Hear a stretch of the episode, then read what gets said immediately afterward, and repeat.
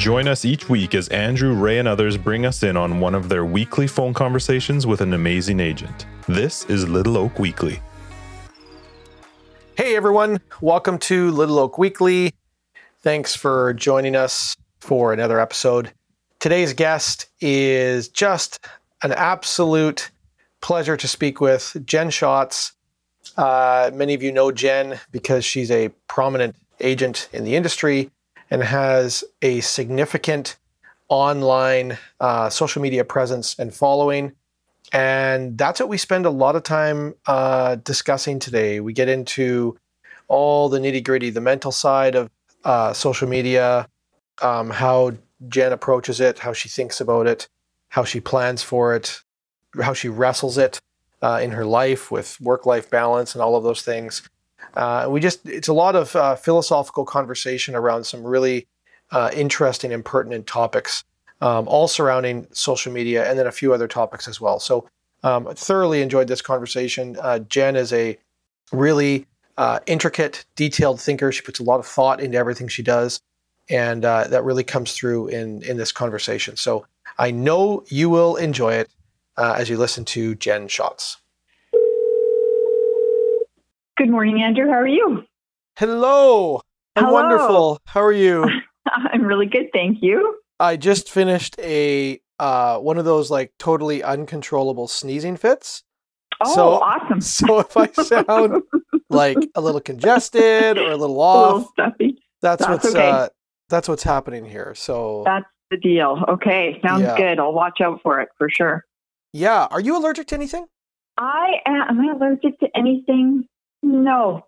Sleep these days. That's about it. Oh, right. Say No, that not again. really. Allergic to what? Sleep feels like lately, but yeah. Well, you told me you're like you're a night owl. Isn't that what you said? Yes, I am a night owl. I am usually I like to be up till like if I could make it to like twelve thirty ish, because then I get some time to myself. Okay. But yes, I am. I am. I've always been a night owl. I can do mornings, and I'm fine. But uh, I prefer. Is that prefer because like night. are the younger people in your house awake till eleven? Is that why it is? Like you only get Yes. quiet time after a certain I'm I I'm realizing that with my Yeah. own teenage daughter staying up till all hours of the morning of the night. Oh yeah, or they have naps from like seven till nine at night or something, and then they're up until two o'clock in the morning or whatever. And I, I really, really like that time. I have like shows that I like to watch on my own. I've always been like a big TV person, so I like to stay up and I knit. So I like, yeah, I just like quiet time to myself for sure. Okay, so what are you what tell me some binge worthy TV that you've been into lately? Cuz I Ooh. also I love a good sh- show and I've had a couple Yes. good ones lately, but I want to hear what you're doing. Okay, so what I did, I'm just going to sound really like chick flickish of me lately, but I've been was big into Emily in Paris, and then I was big into. I also love Star Wars, so I've been watching Boba Fett, Oh, Boba really nerdy. Boba Fett Mhm. it's amazing. yeah, it's- it's so good. So you probably you probably watched Mandalorian, right? Yes, I love The Mandalorian better, but I love Boba Fett. So I've always I had two brothers growing up that were big into Star Wars. And so I've always been a bit of a Star Wars junkie, probably more than my kids are actually. So So So- have you finished Boba Fett? No, I think I'm missing the last episode that came out like on Friday. I So- haven't seen it But then you've all you've obviously seen Mando come back into the Boba Fett series. Yes, yes, I did see that. Which is Yes, I, I him. found Boba Fett got better as it went on. And it's probably because Mandalorian Yeah. becomes a part of it. Yes, the actual Boba Fett actor wasn't as good, but I like the Mandalorian guy, and he was in Narcos, which is another favorite show of mine. So I got big into that one this summer too. Oh, right. He was in Narcos. I never Yeah. finished that, but you're right. That is the same Yeah. guy. So I have like a big range. Like I'll watch like Emily in Paris and Call the Midwife, and then I'll watch like really like dark kind of stuff. Like I like Peaky Blinders a lot. So Mhm. I just like a good series. Yeah. I really love I love a good show. I just find that's the way I can shut my mind down and And you'll Yeah, do and- that late at night, and that's what puts you to sleep. yeah. Yeah. Yes. Eventually I fall asleep. Yeah. I, I don't know. I've never like my whole life, I've probably always got between five to six hours of sleep. Really? Okay, and you're Yeah. good with that. Like that's not so you're wait you're popping up out of bed at like six o'clock or something? I'm pop I wouldn't say I'm popping up ever. that's amazing. It's not really a pop up, it's more of a rollout. it's a roll. It's a slow roll. Like nobody talked to me, and like my daughter is like such a morning person. She's up at five every day and she's done a workout and she's ready to go. And I'm just like, I'm not the, I'm the mom who like, I remember I, I worked for a woman. She's like, Jen, we're not morning people. Like it's okay to take your kids to school in their in your pajamas. So Oh, I've I've driven that mom. I've driven the kids to school and all kinds of things. Like that's Yeah, that's like- just it is what it is. I'm in my car and everybody can piss off. That's just as long as they get there. Yeah, totally. That's about it. Yeah. Are you I see you as a tea are you tea drinker? No. Your oh my coffee? gosh. Co- oh, I drink know. like Why I think of you as tea. I don't know. I think of you drinking tea in the morning, but Yeah, no, not super tea. I do tea like late at night if I like need some help kind of falling asleep. But uh, I tried to get into tea this summer and I go through phases of it. But I love coffee. Like I drink probably four cups of coffee a day, hmm, okay. which isn't that much. But yeah, I love coffee. I would never. It's. I look forward to it. My favorite thing, part of my morning for sure. I have a uh, so I have a show recommendation, and it, maybe it's not new to you. No, but what is it? I finished recently uh, the series called Hannah. oh, yes, the blonde girl. I think right. Did is you? that time? Yeah, have you seen that? Yeah, because I really liked her dad. I think the Joel dad. Joel Kinnaman Yeah. is the dad. Yes. Yes. Yeah. He was so good in that. He's been in a few other things that I really liked, but I Oh. really, Did you watch Yeah. The Killing with him? I maybe that was it. I feel like that was it.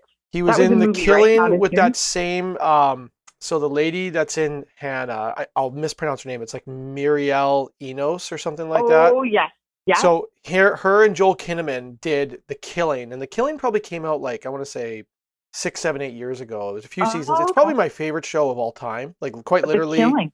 Yeah, it was Oh. on Netflix. I think it was two or three seasons. It was yeah, it's my favorite. It's the thing that I Favorite? was most it. into ever, Okay, you loved it. and it's still on Netflix. It was pretty dark, so you know if you like dark I like- I like mystery dark. kind of stuff, yeah. the acting Yeah. was amazing. So then these two who were amazing in the killing together uh, are in Hannah together. And Oh. I don't know. I never actually looked. It could be the same directors and producers. Like it's kind of got some similar vibe Same to it. thing. Huh. Um, but Hannah was made into a movie, and I never knew it as a movie. I just got into it as the show, and the premise is really good. It was three seasons, and I think it's done now. Uh, but Okay. I I watched three seasons in probably I'm gonna say two two weeks. I probably yeah, you binge. Oh yeah. yeah. like I was watching, you know, three episodes a night, kind of thing. You know, Yeah. whatever. Just I love that. you know, just totally disgusting. Like lying in bed, potato chips sitting Yeah. on my chest you know, there's crumbs everywhere. You wake up in the morning, it's like, who, who what, Who what am I? happened? Yeah, yeah, am I this person? greasy actually? Yeah. hair, and yeah, just Oh yeah, yeah. super but it was awesome. it was awesome. And then and then I I just started. I know this one's been out for a while, but uh, I just started Succession. Succession. Okay, I'm having it. So everybody's like, Jen, you will love Succession. That's your type of show. And I never watched Suits either. So those two shows, for some reason, everybody I know You tells me. never watch Suits. No, I never watched Suits, and everybody's like, you like that's what they say to me all the time. Oh, Because like it seems it would be like it would be my show, but I've never seen it. I had a phase in life where like I believed that I oh, was Was Harvey Harvey. Specter. Yeah, like like it was like like I'm Oh, not joking. And him? and there's people that know this. Like I even like I got a vanity plate on my car that said Spectre. oh my god! like I was in You love. Oh, I totally did. Hundred percent, I did it. I oh I- my god! I thought like and it was it was a joke. You know, whatever. I mean, but kind of serious maybe. I thought you know. kind of maybe. Kind of awesome. maybe. And I was just in love with the show. I was in love with the character, and um, yeah, I, fantastic. I I loved it. I I think I dumped I dumped the plate like maybe five years ago or something. That's probably wise. Yeah, it's probably a good yeah, I had to, I had to grow up. But I but I had Yeah. it. I had the plate for like four or five years. Like the entire time I was watching that show, I had that plate.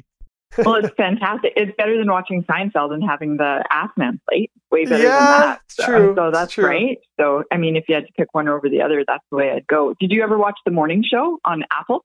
No, no, I don't know what that is. That- Oh, what? That was all about like um Reese Witherspoon and like the whole Me Too movement and stuff like that with Steve Carell. It was really enter- Jennifer Aniston. It was Steve really Carell was in it.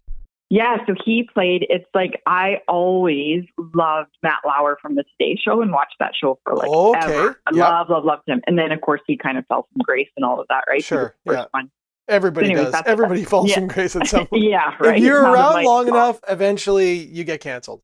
Yeah, pretty much these days. That's uh that's always my thing to my kids. I don't like that uh, side of society these days, but uh, that definitely happened to him. So, anyways, good show too. Okay, well that's good. We got some uh, some good some good recommendations on shows. Yeah. Broadchurch is another favorite. You would love Broadchurch. That's one of Where my all-time what favorites. what is that streaming on? Oh, you haven't seen that? That's on Netflix. It's really good. What's it about? So it is a mystery that takes place in um, England, but it's got, I'm going to forget his name. He played, and he's a famous British actor. I'm looking it up on Uh, my phone right now as you're talking, so I'm oh, what's it. his name? He played Doctor Who at some point. David Doctor something. Who? Yeah. Oh, I could go down like a whole rabbit hole of Broadchurch. Here it is. with Olivia Colman, who played the Queen in The Hmm. Crown. Yeah. Anyway, it's a really good one. That's a really good show. Okay, and it's like kind of like a mystery or whatever. Yeah. David so, uh, David Tennant. David Tennant. yeah, He's awesome. Okay. Really awesome. And he, a boy goes missing, and then it's basically like I like a good murder mystery podcast or TV show, and, I- and it's really I've good. literally just added it to my Okay, must I'll watch. watch. the. I'll watch the killing. You watch that. That's good. Oh, and then we can we can come back on and do a review Yeah. show. You want to do Yeah, that? that'd be. People want to hear from us on that. We'll do maybe we can Yeah. do like a review show once every month or something. That'd be fantastic. Yes, absolutely. Yeah. Okay, but we can we can talk real estate. We don't have to talk. Uh, Well, I will talk about whatever you want. there we go. My list. I've just added Broadchurch to my list. Okay. Yeah, Broadchurch is so good. That's a really, really good one. I've I've watched tons of. I watch a lot of TV. I shouldn't admit how much TV I watch. Well, how much? Okay, so now that you admitted it, like, what do you think? How much a week? I like to like wind down my day, and even if I'm working on my laptop or whatever, and I'm like in front of the TV, like I probably turn on my TV at like around nine ish, and then I'll like binge something for a few hours for sure every night. So you'll have it In on the back in the background for a few hours every night. Yeah, yeah, and I'm like, yeah, I'm I'm watching, or I like to like that's like a treat to myself. Like I think one day last week I lied there and watched like on the couch and watched two call the midwife. I love that show, and so I like it. That's kind of my veg. That and knitting. What do Reading, you- I find What are you knitting? I'm always knitting. I learned to knit about 10 years ago. So I'm knitting, I'm finishing a baby sweater right now that I'm feeling really guilty about because I was supposed to finish it about six months ago. But Is the baby like four now and it's not going to fit the it? or- baby's one. the baby's one and it doesn't work. But uh, knitting is something that really, um, I don't know, like hobbies are really important to me. I think it's the, I think balance and kind of career in life is a bit of a myth and hobbies are kind of the only way to kind of create a bit of space for yourself, right? So I think I think balance is a fictional word. It is. I don't even like it. It irritates me when I go to a retreat or, I mean, with all due respect to those people, I get what they're striving for, but I, I don't think it exists at a certain level of, you know, success that you want to achieve. I just don't think it's possible. And I think that, you know, I'm real, I'm really honest with my kids about that, right? Like when you're in it, you can't be like, okay, let's also go do this. You gotta, you gotta go for it, right? So Mhm. I don't know. It's so much pressure if you're trying to create balance. Yeah, it's it's an interesting our relationship with time and how we view Mhm. time. I'm not. I, I'm I'm learning on this. I'm not. I, I I would. I don't even want to try to explain it. But I'm I'm reading some books right now on this, and one of the books I'm reading is called.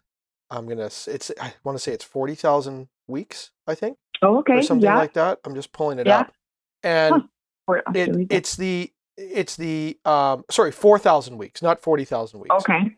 And The 40. the author, I, I'm not even through the book, so I can't begin to say that I've figured it out or you know or that I even know you know the, his full philosophy. But Mhm. uh, what I can say is that you know it he's it says 4000 weeks time management for mortals and then Oliver Burkeman is the author and Okay. Oliver Burkeman I heard on a podcast and when I heard him on the podcast talking about mankind's relationship to time I was totally intrigued because you know it, this I didn't think it- concept of like Mhm. being more efficient with our time Mhm. he says is actually uh it's it's bogus because what happens Yeah. is is that the more efficient you get with your time the more work piles onto you because as Yeah. human beings when we identify highly efficient or effective people we uh whether it be consciously or con- subconsciously pour more responsibility onto them so just imagine like a person who you think of as like a top producing human, like Yeah. not necessarily realtor, but anything, someone who's extremely amazing at, at life, Yeah. we automatically will go to these people and lean on them more, ask them more questions, take them for Yeah. co- just eh, because we want to be around them. And then as it turns out, the more efficient you become with your time, the more work gets piled on you. And it's like this endless chicken and egg cycle. So you never actually meet the person in life who said, I became more efficient with my time. And then as a result, I got less busy. In fact, No. it's the opposite story. I became more efficient with my time. And as a result, I got more busy.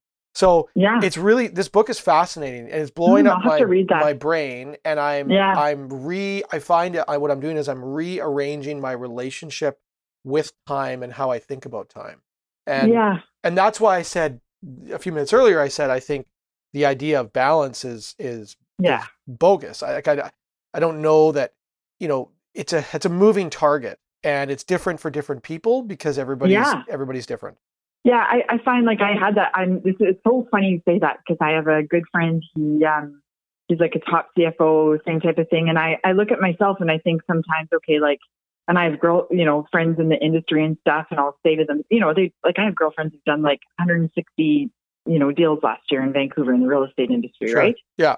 I know I know someone who's done 300, and I just think like how can I be tired with my capacity and what I've done? And how can they do that? And so I, you're right. I sit with them and that's what we discuss at dinner. It's like, how, how do you do that? Right. Like it just, but they, but it just blows my mind. Like we have the same 24 hours in a day. And how do you do that? And is that, is that a race that you can continue to run without collapsing? Right. I don't know. And maybe they can. It's amazing to me, but yeah. yeah i don't i don't know like maybe maybe they can like maybe this um i, I don't know what the right answer is all i know is that the better Yeah. you become at something the more piles on right like if you become great with people then what happens is more people are going to reach out for help because they identify you as somebody who's great right Yeah. and, and if an agent becomes extremely efficient and learns how to, uh, you know, fit in doing 70 transactions a year, chances are there's going to be another 20 that pile on because their capacity has grown. It, it's a very interesting, uh, what's the word, thought or or challenge to think, how can we become more efficient and yet not take on more so that we do in fact have extra time. And in, Yeah. a, in a culture where if you're not constantly doing something and being productive, then you know you're kind of lazy, right? Like that's Yeah. that's what like you know i'm not saying i believe that but i'm saying that No, is no, what is around us is that oh, you yeah. know uh, if a person were to become so efficient that they could get amazing amounts of work done in five hours a day would they actually sit around and and do nothing for the other seven or eight hours a day i'm not so Yeah. sure and i'm not sure that that would feel rewarding either No, I don't. I think at some point it just doesn't. But I do struggle with that all the time. I have a hard time sitting still, and then I think, well, yeah, if if you can do max out those hours so that you're efficient, you can work more. Do you do you choose to work more, or do you you choose to like? Because I this is a big chicken and egg, right? Like if if an agent, to me, this is my observation, newer in the industry, right? If you just work all the time and then you have more clients and and then you're working, do you become like are you still a person like a magnetic person with hobbies and interests and you know things that you like to do that these people even want to be around? Do you have anything to discuss other than than Real work right? like I, yep. Yeah and so that's always a balance that's important to me i feel like. It's like i want to go kayaking i want to knit i want to watch a show because if all i have to talk about is real estate too to me that's not a, a person that is going to naturally attract new people around anything other than real estate you become so linear focused right that i Mhm. think you you need that's the only way that you need to create some balance is that you need to make sure that you you know stay a person with with interest for sure and an interesting person this industry not just this industry many industries but i i can speak from for this industry because we're in it is yeah it's super relational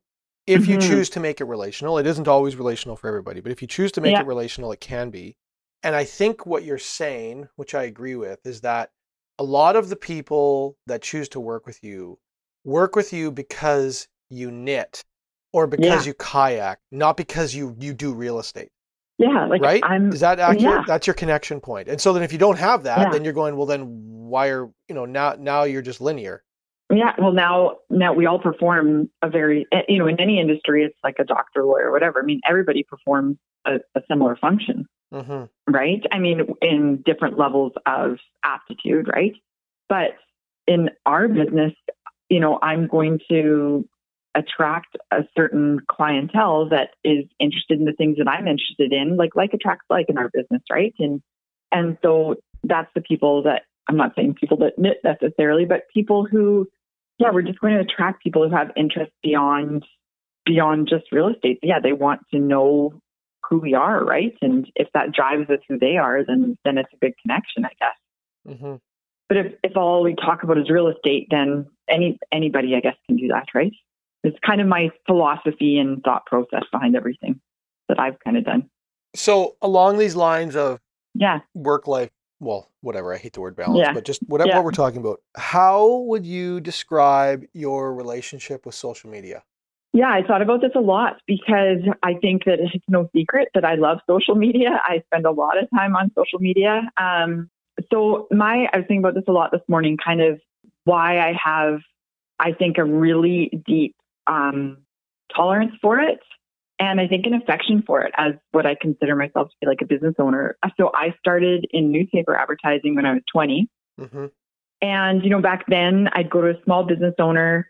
They'd pay like back then they'd pay like fifteen hundred dollars to two thousand dollars a full page in the Abbotsford News or the Langley Times, right?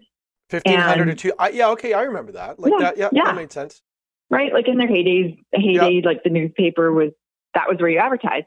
So you could reach potentially, as long as that person would open the paper, you know, max like let's say in Langley it was like a circulation of thirty two thousand at that time, which isn't even all of Langley. And so you paid considerably and you like that's a huge budget for a small business, right? hmm So I was working with these small business owners and they're dumping a ton of budget and putting their whole business plan around this newspaper. Now newspapers still um, you know, generate revenue and and I, you know, have good friends in that industry and it has its place for sure.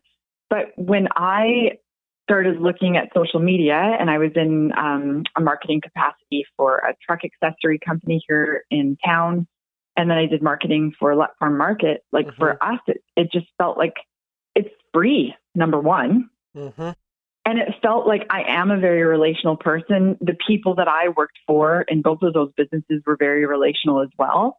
And they subscribed to the uh, marketing um, kind of philosophy of like a story brand or like a, a, which is like a Donald Miller. So it's like there's a whole Explain story explain beyond that a little bit. Yeah. yeah, so like it it kind of goes back to like the whole knitting kayaking thing, and it, it's just become a such a great part of my philosophy for marketing. So, for example, like Capit is a truck accessory industry here in town. They Yes. sell truck caps, and and so I was their marketing manager, and and they sell everything that any other truck accessory place. Totally. I With- bought my I bought have Yeah. a Thule I bought there and all Yeah, kinds of exactly. floor mats and whatever. Yeah, so gr- Yeah. great company, but they perform a function just like a realtor. Yeah. that other stores can perform or that other you know agents can perform but the difference was is that the ceo and another marketer that i worked with there really subscribed to the whole like a story behind it right like Hmm. our slogan was because life's an adventure and through catalogs and and just online marketing and everything it's not so much you know Thule's a great product it's like what are you going to go do with that Thule Right. like you have all these jeep accessories and stuff like that like what does your weekend look like with those jeep accessories so Mm. that kind of introduced me to it. And then when I went to Lepp, I got very, um, very deep into it. They were, you know, big subscribers to like a Start with Why philosophy, philosophy with Simon Sinek. Simon Sinek. Yeah, that that book Yeah. is phenomenal and I can see the the crossover. It makes sense. majorly, right? Yeah. Because again, you know, your your store, like other stores perform a function, like Save on Food, you know, potentially, but they they're not. They do so much more there, and you know, there are farmers, you know, you know, Robin Sharp, like a whole history on that land, and hmm how they raise their meat and everything. So really being exposed to like, you know, that story brand philosophy, which is Donald Miller. So those two guys, Donald Miller and Simon Sinek, really formed, you know, the basis for how I just think about marketing. And and you need to to have a story behind it for people to feel loyalty towards you. Hmm. and and you create that loyalty by conveying who you are as a person, whether you're a business or you're you're a realtor, right? So because people want the thing with Instagram is people or you know Facebook and social media, people want to feel like they know somebody and that there's an inherent trust with the person that they're going to work with, Mm. with the biggest transaction of their life, right? So yeah, Go no, go ahead. I didn't mean to cut you off. no, no, I can no, it's good. Go ahead. I could go on forever. I'm well. I'm so start with why. Like that. Yeah. That was when that book came out. That Yeah. book changed. Well, it changed my career, Mm-hmm. and it was the. It was a. Um, yeah, I don't know how else to say it. It was. It was. A, it came at the right time. I want to say it was published probably around 2012 or 13, something Yeah. like that. yep, yep, and that's around the time that I went through a monumental shift in the way I was, uh, you know, just viewing my real estate career and the way I was treating my clients and treating myself. And so that it was a huge, like I, I- I probably have that book memorized front to back. But um, I want to say another book that's had Mhm. as equal a shift on me that I've read more recently, and it's actually really impacted the way I've viewed things um, from a brokerage perspective, also Mhm. from a sales perspective, is uh, a book called Think, Do, Say, Think, and do, say. okay. yeah, and it's written by a Canadian by the name of Ron Tite. I Okay. encountered Ron in 2019. I went to the Remax conference in Banff, and he was there speaking directly to the broker owners for the first part of the conference, just the broker only uh, part. okay. And I want to say that that book is almost kind of like a more in depth part two to start with Mm. why. okay. Um, so I highly, highly recommend it. Um, yeah. and uh, yeah, it's had a big impact. It, it's it follows. I feel like it actually gets even. Ron himself, Ron Tite, is a marketing guy. Like Simon, Okay. Simon Sinek is not a marketing guy. Simon No. Sinek is a philosopher. Yes. Um, Yeah. Ron Tite's story is like he has run marketing campaigns for Fortune 500 companies, and so okay. he gets marketing from a like what I would say is a crazy in-depth Top level level. Yeah. and uh, and so he takes the start with why philosophy. I think like I would know I have no doubt that that probably had an influence on his life, and then he yeah. Just takes the conversation to a far more in depth level and does a bunch of case studies in the book as well. Like Oh, talks about that. all kinds of brands that you're familiar with: Nike, Red Hmm. Bull. Uh, there's a, what's that outdoor company um, that everybody? What's that outdoor local outdoor company that everyone got pissed off when they sold their shares? Oh, Mountain Equipment Co-op. Mountain Equipment Co-op. Yeah. So yeah. he goes into like these these um, you know he has chapters on these companies and he looks at their their Oh. campaigns and what they screwed up on and what they did well and yeah.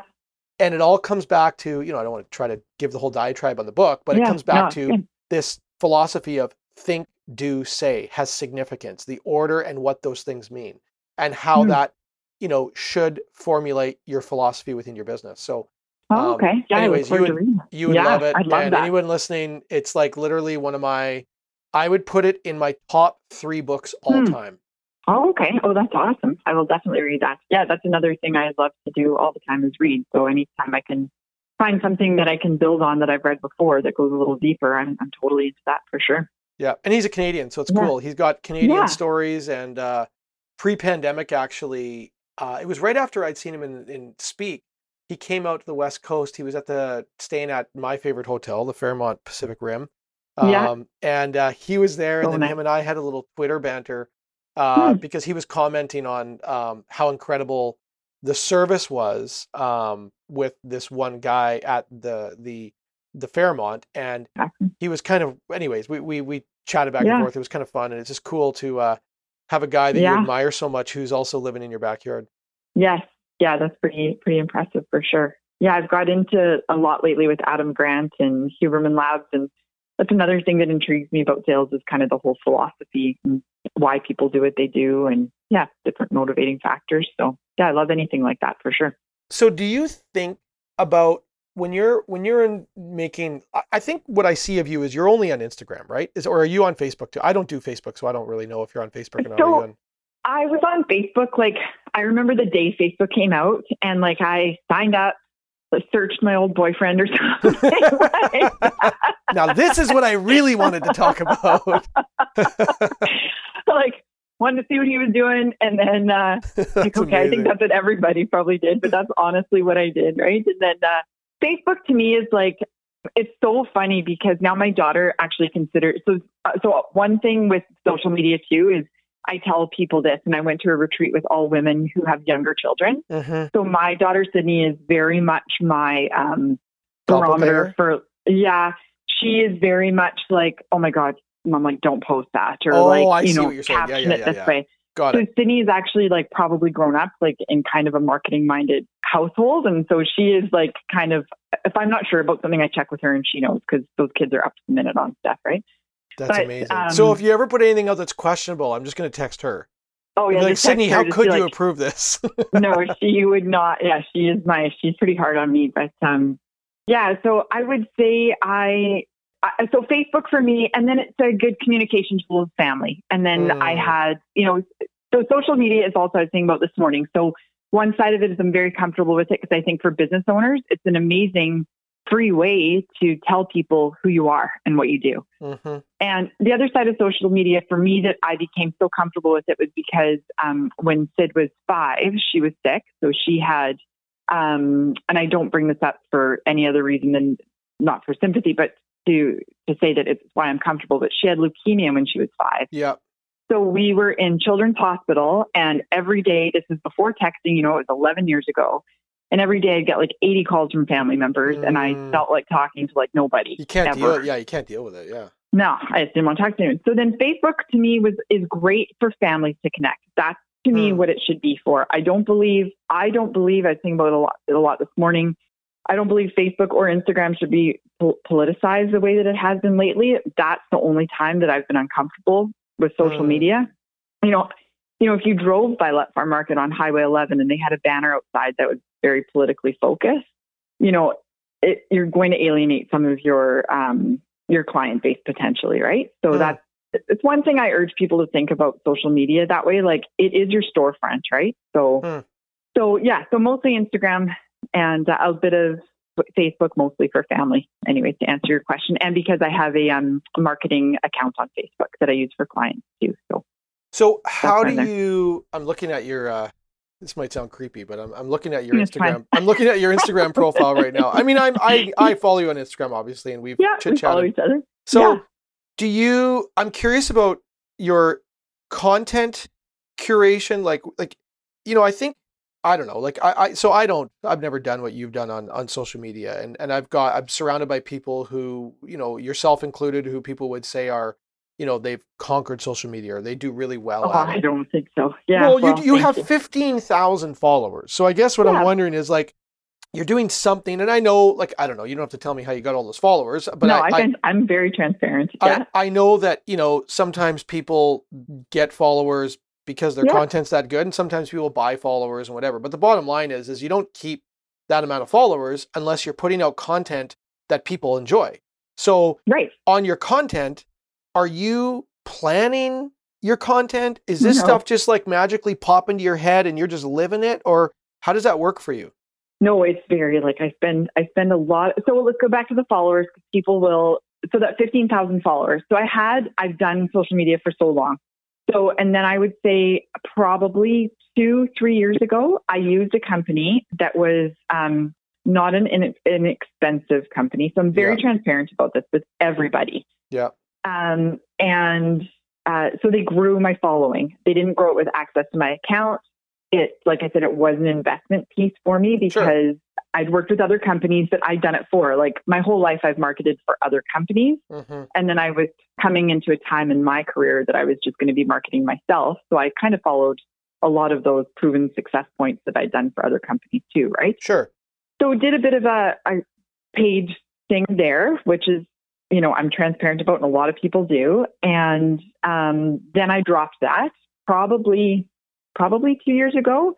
And I just, you know, thought I'll just let the followers kind of fall where they may. If they drop off, they drop off. If nobody's interested, if they're interested, then Yeah. they'll stay. Yeah. If my content's good enough. And they stayed. that's So amazing yeah, so it's good. And it goes up and down. And I don't, social media can very quickly get in your head as far as like number of followers. Like it's always, are, is every single follower of mine like a quality, you know, going to be somebody that's local and everything? Like absolutely not. Right. there's Well, a lot sure. of vanity metrics in Instagram, But right? you've got more quality followers than I have, so Well, you got, no, so you're but doing something. well, it's I get, but I spend a ton of time on it, right? Like I, I, so I don't plan out any of my content. I share in my stories what strikes with me. Some of it's probably super nerdy. Some of it, people are probably like, "Oh my gosh, you don't care how much you love country music or, or church." yeah, And that's right. I don't. Enough with Eric Church already. Be quiet. I love him though. If he's listening, please send this to him. No, I'm kidding. yeah, we're But, saying, uh, Eric, here's your moment, Eric. so and, you know and i post i'm careful like with i always ask my kids permission with what i post of them they're teenagers in the community and they like they i probably give my kids like the ick i embarrass them sometimes so i'm careful with that but i just kind of post what appeals to me i listen to like um i listen to a ton of armchair experts which which everybody oh knows yeah, you like yeah, you like Dax. I love Dax Dax and Monica. Yeah, love those guys. And so I, but I, the first podcast he ever did was with his wife, Kristen Bell.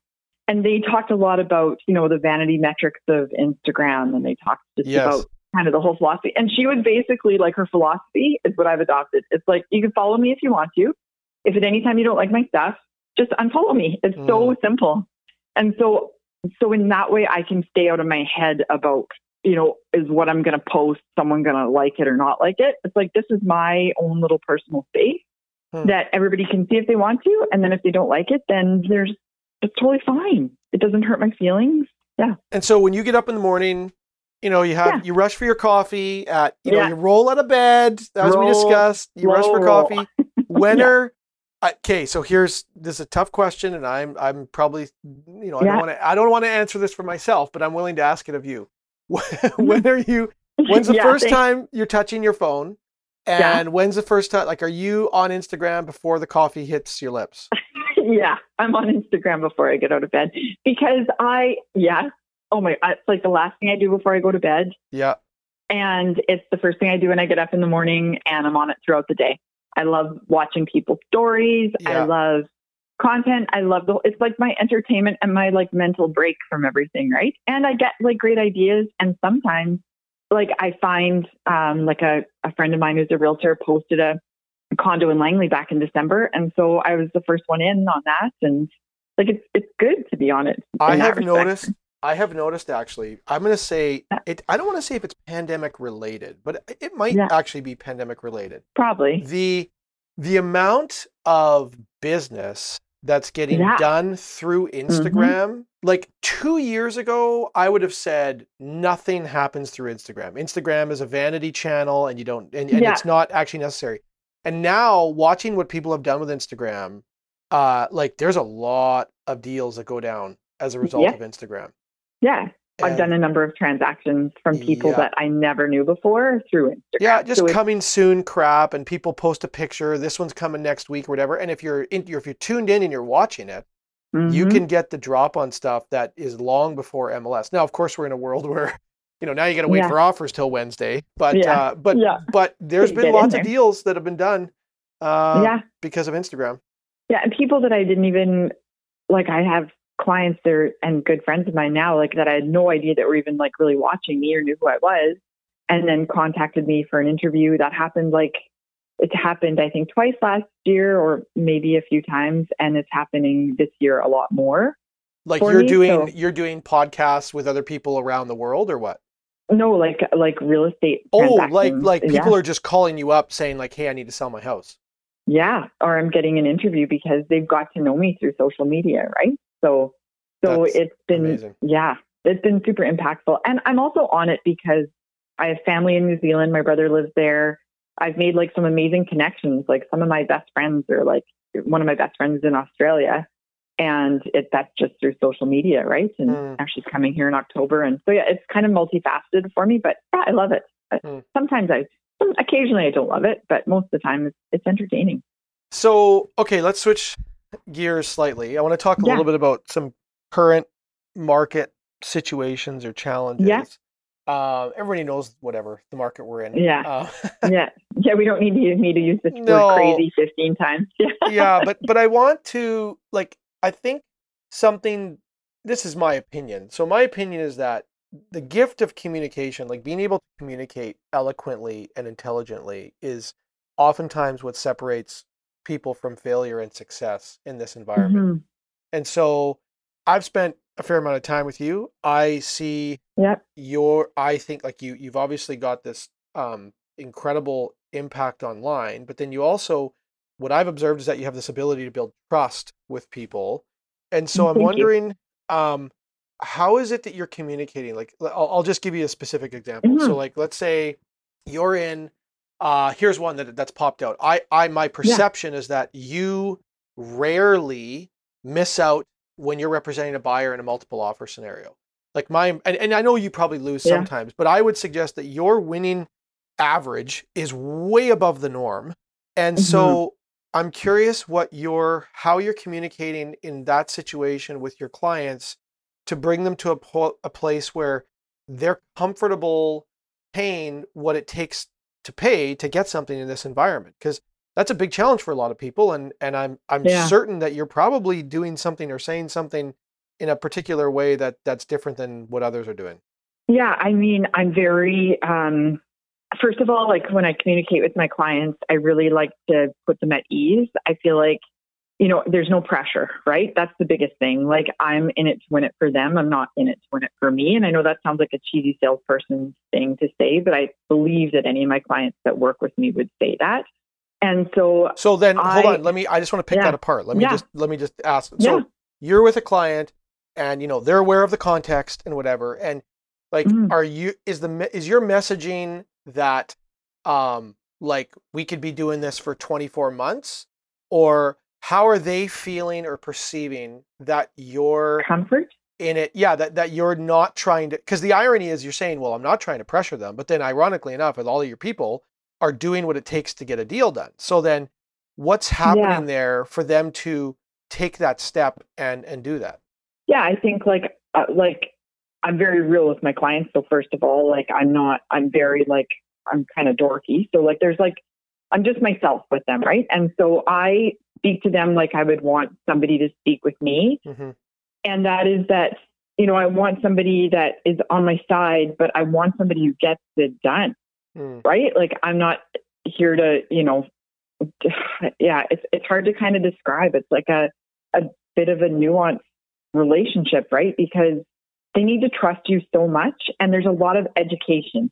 Like when I when I go into a house with somebody, I'm not never selling them on the house. Like I'm just helping them and educating them and arming them with information. Mm-hmm. But I'm very direct with them. I'm real with them. Like I, I often have said, like I'm a bit hard on my buyers in Mm. terms of like I'm I don't know if people would think that of me because I, you know, I can come across as like I think like okay, maybe a little more bubbly or whatever. But when I, I see the psychopathic tendencies i know that yeah, you do. Okay, yeah. I, like, a, a, here's the thing too. I don't like to lose. Like I lost on Monday night Ooh. and or Tuesday, I believe, and then I won on Wednesday. But on Tuesday, even though like I didn't expect I was kind of going to win that one, my I can feel my whole body language change, like and shift. Like I'm just Mm. like I don't like to lose. So just inherently, I like to win, like for my people, right? I don't like to to lose. So I have like I'm extremely competitive Hmm. is what it comes down to, right?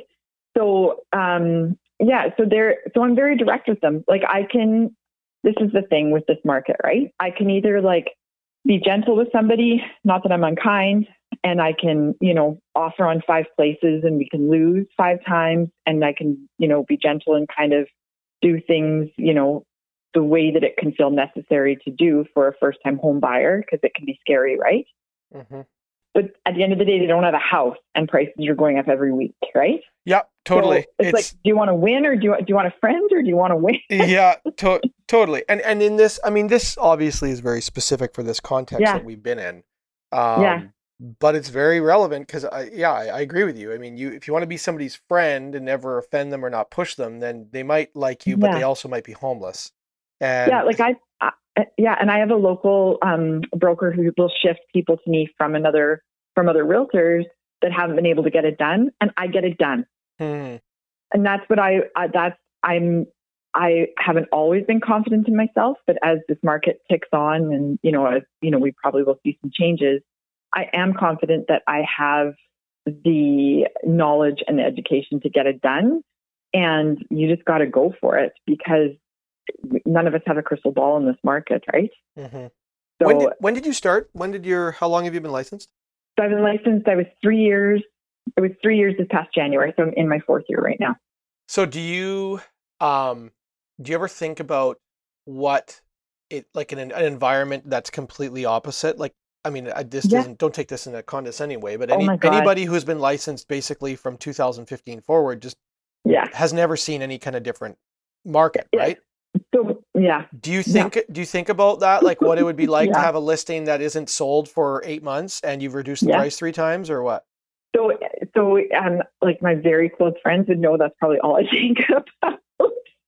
my my personality. You're like Debbie Downer, that's all you talk about. Well, I'm very. I'm not. I don't talk about it, but I run that. Um, I run that scenario through my brain. Like I believe this is like a lot of falseness as far as like you know agent earnings and things like that. Right? We're in a peak market. We're in like a seller's market. Like I, you know, when I started, it wasn't. It wasn't like this, right? Mhm. but it, I know it's not again as hard as it could be. So I think that I think about it, and I, I watched a friend of mine speak at a conference last week too, and she said the same thing. Like you have to like do your work your absolute hardest, and you need to win in these really peak markets to make a name for yourself, so that when things do shift, you you have a client base still, and you can Hmm. can still have a career, right? But yeah, you I think you have to like do a lot of things. You got to budget accordingly, and you got to like mentally prepare yourself, right? That it's not always going to be this Yeah, all it's time high, right? It is. Uh, we've we've been in this market now for, or a version of this market. I mean, obviously there was this yeah, pandemic surge that we had, but even before, you know before that, 2015 to 2018 was a ridiculous run, and then 19, you know, slowed a bit, but Yeah. um, nothing. You know, any anybody. You know, the most recent memory we have of real, of a really challenging market is 2008, 9, 10. right. And Which I um, haven't experienced, and- you did, yeah, Yeah, and, and I did, and you know, but here's the thing, like you know, I walked through it, and it was right in the meat of my career. Like I was, Yeah. I, I started in 2003, so I wasn't a rookie by the time we got to that. Like I had some experience under my belt, and um, you know, I I weathered it, and it was uh, for me, um, like th- there was one year in particular that I would say was like was tough. Like you know, I I was you know, I, I wasn't always confident that things were going to go well. Um, Yeah. and I think for me that year came a little later. I want to say that was like 2011 or something. But um, the Hmm. point is, is like, you know, that's a long time ago now. That is, yeah, you know, that's that's 10, 11 years. And so even for someone who's been through it, it becomes harder to conceptualize that the farther away you are, right? And Yeah. and so I think for everybody, for all of us, you know, should we go into a um, somewhat of a correction or a depressed market or anything like that, it's going to be an incredibly rude awakening and Mhm. adjustment. Um, Yeah. That I mean, that's just life. But I, but I think you know, it will it be hard for you, sure, but it'll be hard for all of us because it's been so long, and the ride that we've had in the last ten years has been so Yeah. strong that you know we develop habits and tendencies based on our environment, right? So like people have, you know, for the last 10 years in real estate, we've been doing business a certain way based on the environment. And all I can say is that the, the things that were important in 2008, 9, and 10, uh, like I don't even do those things and I haven't done those things. Yeah. You know, when you carry a listing for six months or eight months or nine months, like part of your, you know, your your business plan or, or your package with people is just meeting with them uh, on a regular basis. You know, to literally going to your house, sitting down, having coffee, and and discussing what's happening in the market and consoling them and comforting them. Like, I mean, that has just become a totally irrelevant part of the business, right? Because listings are gone, you know, within weeks. a so week. yeah, things like that, you know, where um, they were normal ten years ago, they're not normal now. So you know, whatever. I'm I'm rambling a bit, but it's it's No, a no, completely no. different world. I, I think that when I look at that often, I I feel like for me right now in this stage of my business, this market is preventing me from being able. Like I, I'm not going to say that I'm ungrateful for this market and and what a gift it's been for sure. You know, income wise and meeting new clients and everything. I mean, that's no secret, right? But I do feel like it has, as a newer agent, you know, like I've missed out on some of the what fascinates me about my friends in the industry is their ability to nurture and touch on their clients And in tough markets, that's what's really, you know, made a name for them themselves when it goes when things drop, right? Totally. There I'll say it to you this way. Yeah. You will you will see. So if we look at like the top achievers in the last 2 years. Um I remember this and who knows it might not ever be the same, but I remember looking at the the top achievers in the down markets and comparing them to the top achievers in the booming markets and they're not the same people. Yeah. Like there uh, there is some overlap obviously, wow. but there's Yeah. actually people who are just better in a down market than in a market like this and vice versa. There's people right now who are selling like I mean, I don't mean to sound like a jerk or whatever, but who are selling, you No, know, no. 50, 60 homes a year. And Yeah. if you got them into a 2009 type market, their their Yeah. business would would drop like crazy amounts. And it's just because they might be good at one thing, but they're not good at another thing. And, and different environments require different skill sets. Yeah, and that's where like I'm very cognizant and hopeful and not just hopeful, but I know that there is there is going to come a time like my marketing background has helped me for sure in real estate now and my competitiveness has helped me in this market for sure, but I I will there's going to come a day where I really really need to lean so much heavily back on that whole nurture sequence and just how things are done. Not that I take it for granted, but everything is just so fast in this market that you you can't if you slow down and and do all those things, even though you need to be right. So it's such a chicken and egg that this market kind of gets in your head because I'll be thinking, okay, even though I'm I'm doing well and it's great, I'm not doing enough of the nurture side of things, and that really gets to me as somebody who knows how important that is in the whole marketing world, right? So Do you mean like nurture, like database type stuff? yeah, yeah, like Because I, you haven't done anything like that, right? I to be honest, I don't mean to like say it not, quite like that. no, no. You've done nothing.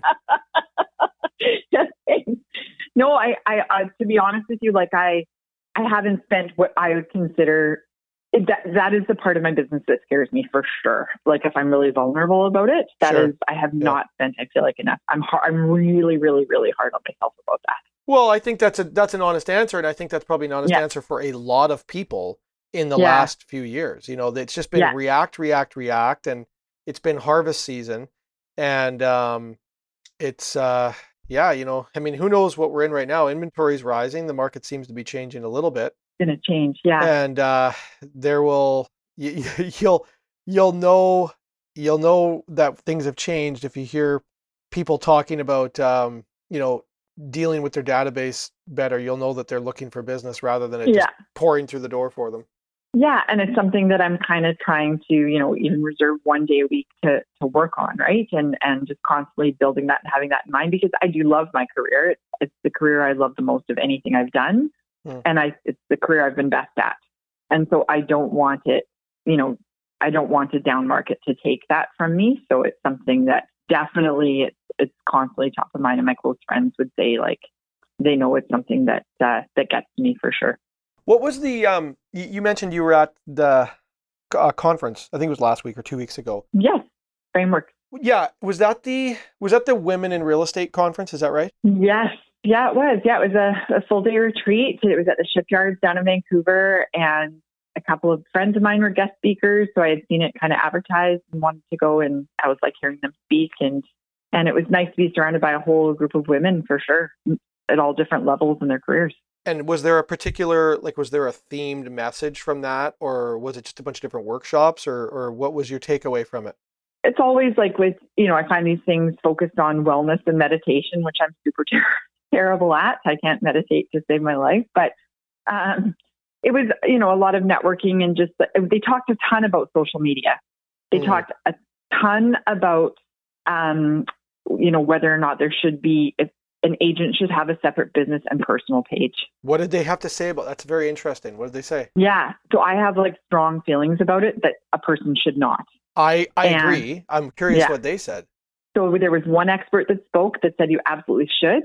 Interesting. have and then there was um, another coach that I really connected with, and she's great. I started following her on Instagram, and um, hers was basically that her her business, like she's a business coach, so she's coach, so she sells her program, and her business really took off as soon as she started incorporating personal, and so did mine. And so we were talking like in a round table, you know, around kind of couch discussion. And I think there's a lot of conflicting feelings about, you know, what, what to do there, especially if they have younger kids, right? Because it's But- based around privacy and getting away from Yeah. work. But Yeah. so It's not though. Yeah. well, and, and so here's the thing: you you can't. I can speak for myself, but I think a lot of Mhm. people feel this way. It like I'm on social media. If I'm following you, Yeah. I'm following Jen Schultz, the human. Yeah. Or sorry, Schultz. Sh- sorry, Sean. Sean. I'm, It's fine. I'm I actually Think of tequila. no no no no I. I have a shit that's so funny. I had my Instagram open and there's another person I know the Schultz is the name. Oh, And I said Schultz because I was staring at it. That's amazing. That's- Um, that's fine. Uh, so I'm following Jen Schatz, the human. Yeah. Now, Jen Schatz might be a realtor, but she also knits and kayaks and all of those things. Mhm. If Yeah. the, if if you go and make a business only page, and now I'm just getting hit with only just Oh and just solds, or Yeah. some video where you're walking in front of a house or whatever, like Who I'm cares? turning that off and unfollowing you so quick. It's just Yeah. not happening. And I, I think like, geez, I'm, I'm not a friggin' social media scientist, but I think the data would show that that is what people are doing. They're not, eh, yeah. no one has any interest in these only real estate pages. No, it's super boring. It's not, I mean, the other realtors that I've connected with and like, you know, sent referrals to and like done deals with and stuff like that, it's because I know them personally. Like that's, that's what's intrigued me. Right. And, you know, I know, you know, I follow my girlfriend Allie, like she's got her husband on there and their baby and it, it humanizes what, what we do. Right. And it doesn't, I've never even, I've only started to think about it recently as I became a realtor and it became my business. But it, you just need to be who you are, and people will either, I mean, let's, there's like, I think 4,000 realtors in the, in the real estate council right now, real estate 40, board. I think right? it's Like, 4,500 in the Fraser Valley. yeah. There's a lot of us to choose from, right? Yeah. And so, like, I just feel that is my thing. I'm just going to be who I am. As soon as I start worrying about what I'm posting or what I'm doing and, you know, hiding who I am, then I'm, you know, really in a not in a good mental space. And so then I just feel like that's what I kind of said to these women in this, you know, roundtable discussion. It's like, just, you know, be who you are. That's that's what people want to know and connect with, right? Yeah, and so that's not to say.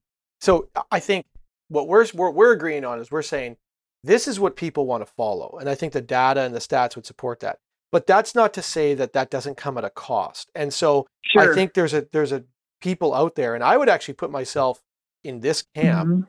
where it's like, listen, you could put all the data in front of me and say, um, this is important, and look at what it does for me. I got 15 deals last year, whatever it is. But Mhm. the cost is is like, you know, you're, you know, what you- you're showing your family. You have your children Yeah. on there. You have your life on Yeah. there. You're on your vacation, and you've got a picture of what you're eating at a dinner at a restaurant in Phoenix or whatever. Yeah. And so For some people. Yeah. for some people they they cannot either envision themselves doing that or stomach doing it or maybe they're not the right per like maybe that's just not their personality right maybe they're just more private yeah. Or Introverted. Yeah. the other thing too is like we all go through different seasons of life and i mean hmm there's seasons of life that you might go through and you go like listen i'm not in a place where i could have anyone see anything about my life right now so like i and i Mhm. you know i can imagine how difficult that would be if you're whatever a, a young mom in business and you're having babies or you know you're going through a difficult relationship situation or Sure. whatever like the Yeah. thought of even being more open and out there is terrible and Mhm. so i i think there's a cost that comes you know the benefit is obvious but there is a cost and i think um, for some Yeah. people it's not the right thing because that cost is not worth it and, Yeah. um, but it, it does mean though that in a world where we're clearly hungry for that it maybe means that you're giving up some opportunity And I, I, so I have friends who we talk about this a lot in my friend group because it's always like joke. Like if you're going to hang out with Jen, you're probably going to be on my story or something like that, right? Or like I have, you know, it, it- that's no secret, right? And people tease me about it and everything, right? yeah So I would say for those people who aren't comfortable on it, that's okay. Just find a different way to reach that database, right? And Mhm, connect with new people. And I will say that just because I'm comfortable on it and I love it and see its value, that there's not times in my life or seasons of my life, depending on what's going on, where it hasn't made me feel um, growth and kind of exposed sure right? totally. Because now I've been willing to put myself out there and you know, you kind of curate what you put out there hmm and sometimes things are perceived weird strangely or people want more from you than you're willing to put out there and stuff. So Totally. It can Totally. Somebody's just an you- asshole. Could- if somebody someone's just an asshole, right? Yeah, and so yeah. or someone like wants to know too much or someone's creepy or some who knows, right? I mean there's there's it, it, it, Instagram is like the mall, right? Like anybody can get into the mall. To- like it's totally. Yeah. it's like you got to have like some proper armor and i have personal ways that i cope with that hmm and um you know like but you have to be like strong strong mentally and i'm not always strong mentally sometimes it gets me really down right so Mhm. and people might hear that whole thing and be like yeah forget it like i'm screw it like i'm not going to spend that time on that then it's not worth it for me the cost benefit has still been worth it Mhm. Mhm. but I will say like it's tough to mentally stay strong. Like I've I've been through stuff and and yeah, it's hard to stay strong and stay positive because people don't love following people who are like crying online all the time, right? They just don't. Mhm. Yep. Yep. So yeah, it's a, it's an interesting space for sure. Absolutely, It's quite a thing to wrestle with. I I have uh, I, I do. Yeah. as we've watched social media impact every corner of our world. Like you know, we're talking about from a business Mhm. perspective, but I mean, you just see like it literally impacts everything, and it's it's hard to I I don't yeah it's hard to to chew through and weigh like you know what is what are the benefits what are the downsides do the benefits outweigh the downsides but it, it has been a fascinating thing to watch in the last couple of years anyway for sure. Yeah, you have to know that not everybody's going to like you, and pe- even people who follow you and watch every story that you do could be making fun. They could be watching it to make fun of you. like sure totally. it's right? And you cannot control it. You cannot control how somebody responds to you. You can only control your own world right? And I, I that's what i having kids who've never known a world without social media hmm and all the competitiveness of it and you know just how empty i think it can feel sometimes it Mhm. can't be it can be an important part of your life but like make no mistake there's you know my close friends and there's got to be a strong foundation in your life beyond that it can only be for fun Hmm. if it stops being fun you need to shut it down gotta get off because Yeah. 'cause it'll it'll break you for sure. Yeah. People's perceptions of you can can weigh you down definitely. So. Yeah. well yeah. said Well, I don't I've know. uh, I've I've I've taken an hour of your time. Is there anything? Uh, is there anything we did? This is your moment with the microphone. So Yes. did you want to scream anything To out or say you. anything? Okay. So this is a good question because I couldn't. Uh, I thought I've been thinking about this podcast a lot. So what is your why when we talk about Simon Sinek and and that book and how Hmm. impactful that was? Yeah. What did you decide your why was? So the it's changed a little bit over time. Um, Yeah. But the thing that I the thing that makes me most excited in life is for me to be able to see how I can positively impact other people's lives. hmm So awesome. that was a that was a struggle for me in in the early part of my sales career because uh, the way I did the business it was very transactional. I was not Mhm. relational and I did not maintain relationship with people very well at all. And I would even say Hmm. I had relationships I lost because clients just felt used. Right, like I did, Oh, I did the deal and it was over, and they never heard from me again, and it wasn't a wonderful experience. So Mhm. reading Start with Why changed my life because I Mhm. it resonated with me. And then I and then I went through this like wrestle of like how can I make how can I make real estate more relational without coming across as cheesy? You know, like I wanted it to be deeper, Mhm. but at the end of the day, there still is a there still is a transaction. So like, you know, it's Yeah. not like I'm, you know, whatever. I'm not somebody's not therapist. I'm not their fun. therapist. So I'm Yeah. you know. So Yeah. what I yeah, so so that turned into me um, making a concerted effort to become extremely relational in my processes and in the way I deal with people. And so, and then you know that was in real estate sales. But then as time progressed and you know my career changed and I got older and you know started to develop a bit of a whatever my own Mhm. name or brand or whatever you want to call Mhm. it. Um, I've shifted now into I just the only thing like the only thing I care about is I just love encountering people and seeing my impact on their life. So Yeah. sometimes that's obviously in a sales transaction. Sometimes now, in the place I'm in now, it is um, it's real estate agents, right? At Little Oak. Yeah. Um, Yeah.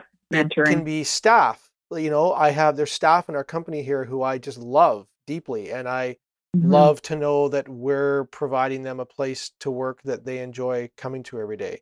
Um, Yeah. And then it also goes into like my friendships. Like I have Yeah. people in my life who I'm close with, and we get together on a regular basis, and you know we're constantly sharing ideas and philosophies and just battling through life together. And so, um, yeah. I yeah, I, I I don't know. I don't even know if I'm like I'd have to reread No, the book good. again to to know Yeah. if I've nailed it down properly. But I Yeah, all I know is that when I get up in the day, the only things that give me excitement are when I know I'm able to go and do something in somebody's life where uh, where after I'm I'm done with them, there's a there's a measurable difference. I like Yeah. that that just gets me absolutely excited. And so sometimes that is a, tra- a sales transaction, but that can come in a multitude of other of other ways as well. Yeah. No, that's awesome. That's a great answer. Yeah, I don't know. Maybe I hope I You answered that the the right way. seat well. No, I gotta- that's good. That's I gotta rewrite. I gotta reread the book to know if I'm even answering the question. No, properly. that's no, that's really good. That's really good. And that's awesome. That's, yeah, that's a great one to live by for sure. So you're gonna read Think Do Say, I am going to read that. I am and we avid should reader. we should do a follow up uh, podcast sometime down the road and Yes. and, and tear apart Think Do Say because I Yeah, I would I- love that. I do think, like I said, it was kind of like uh, a part two. Uh, start with why, and I think you'll really enjoy it, and I think um, it'd be good for a lot of people to read. So I will we'll- order it right away. That's awesome. there you go. We'll do Okay. a follow up. Cool. Well, Thank you thank for you your so time. much for having me on. Yeah, Oh. thank you so much. That's awesome. My pleasure. We'll uh, we'll see you again real soon. Thanks, Andrew. Have a great day. Thanks so much. Bye bye. Okay, bye.